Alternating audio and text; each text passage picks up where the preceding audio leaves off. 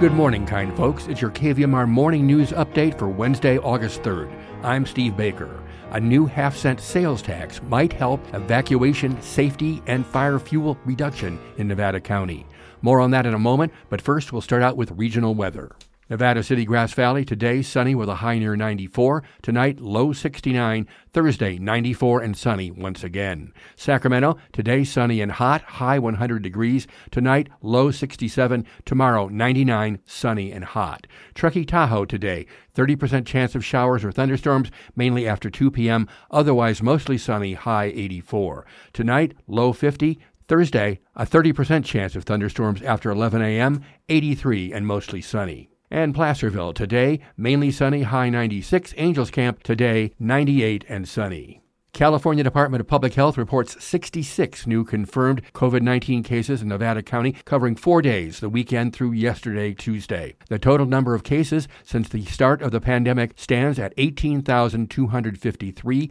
12 people are hospitalized, none in intensive care, says YubaNet. Well, the Nevada County Board of Supervisors will hold a 1:30 p.m. public hearing at their meeting next Tuesday before voting on whether to place a half cent sales tax increase on the November ballot. The proposed sales tax, which would require a simple majority of voters to pass, would mainly fund efforts for fire fuel reduction and increased evacuation safety. If passed, it's expected to raise some $12 million a year, Assistant County CEO Caleb Dardick tells the Union newspaper of Grass Valley. The number one concern is evacuation safety notes Dardick. A four fifths vote of the supervisors is required to put the issue on the ballot. The proposal came from a work group formed by County CEO Allison Lehman. It included city managers, first responders, law enforcement, county leaders, and county staff. The group identified the county's fire safety needs, then looked for a sustainable funding source. Polling conducted by the county shows widespread support for taking action, according to Dardick, with 65% in favor. Dardick says the proposed tax would be general purpose, enabling the county to perform multiple functions, including the creation of large fuel break projects and work to reach homeless people who need to be moved from unsafe areas. A year round green waste disposal site is another aspect. There's a big fundraiser coming up this Saturday in the town of Washington. KVMR News' Felton Pruitt has the story. We're talking with Mike McGee. He is the vice president of the Washington Fire and Rescue Auxiliary up in the town of Washington. Now, you guys are putting on a, a barbecue benefit for the volunteer firefighters on August 6th. Mike, why don't you tell us more about it? Okay, let's see now. The barbecue, we're going to start serving food at noon.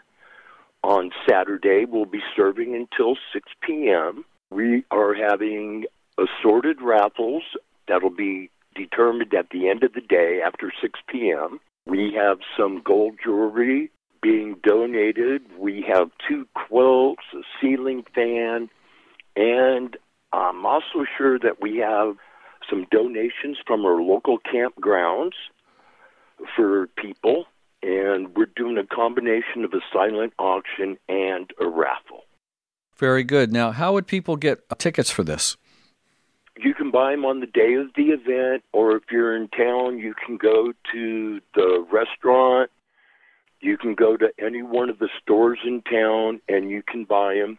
And this is happening at the Washington Hotel? No, sir. This oh. is taking place at the Washington fi- at the fire station. Okay, very good. What kind of food are you going to be serving the folks? We're doing uh, chicken, and we're doing salad, baked beans, rolls, corn on the cob, and water. We're handing out water to everybody to keep them hydrated. Now, explain why it's important to support the volunteer firefighters.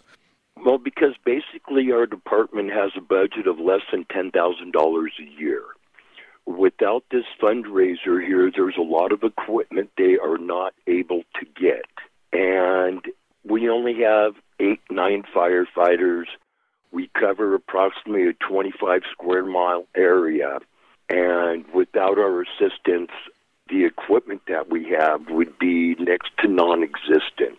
Because if we bring on a new firefighter, we're out a couple thousand dollars right there just to get them geared up and start training them and everything. And the way things have been going the last few years with the drought, this is certainly one of the most important things people can take care of is keeping the firefighters well stocked.